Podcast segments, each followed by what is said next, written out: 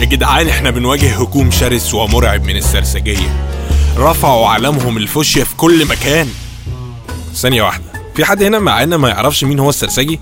ما تقلقش اسمح لي أقدم لك نبذة صغيرة كده عن السرسجي المعاصر.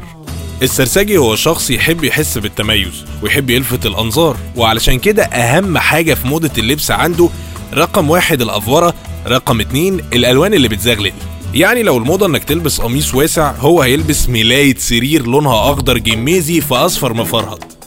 لو الموضة إنك تلبس شبشب بصباع هو هيلبس شبشب بست صوابع. وما تسألنيش جاب الصابع الزيادة ده منين. لو الموضة جزمة ببوز هتلاقيه بيلبس جزمة بوزها يخليه يطلع السلم بظهره علشان ما يقعش. من ناحية المزيكا السرسجي شخص محب للموسيقى. وخصوصا المزيكا اللي بيوصفها بإنها كلها دندشة وشعوذة. وهنا في نقطة مهمة تخليك تعرف السرسجي بسهولة.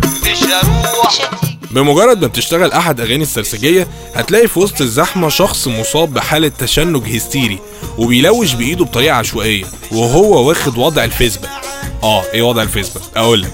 تخيل معايا صورة لواحد سايق فيسبا تخيلت؟ تمام. شيل بقى الفيسبا من الصورة خلي الشخص في نفس الوضع. تمام. هو ده بقى وضع الفيسبا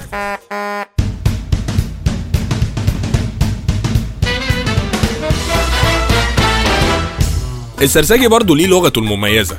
يعني الموتوسيكل اسمه مكنة الموبايل اسمه عدة دواء الصداع اسمه برشام الصداع.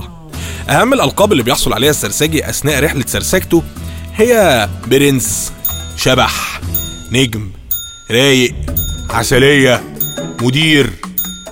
أنثى السرسجي لو محجبة تقدر تميزها من التضخم الكبير اللي في مؤخرة راسها.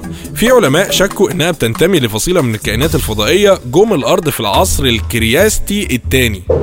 لكن مع الأبحاث اكتشفوا إن أنثى السرسجي مقتنعة إن أفضل مكان لتخزين علبة السمنة هو تحت الأشر.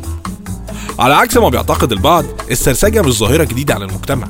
كانوا موجودين في التسعينات وبيطولوا ضفر صباعهم الصغير مش عارف ليه بس تقريبا كانت وسيلة تعارف ما بينهم.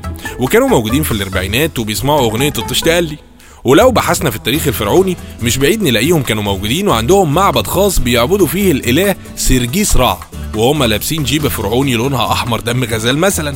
السرسجية بيتكاثروا بشكل مريب وبينقلوا عدوى السرسجة لغيرهم زي الزومبي بتوع الأفلام الأمريكاني. ومستنيين اللحظة المناسبة اللي يحسوا فيها بالقوة ويفرضوا سيطرتهم علينا كلنا.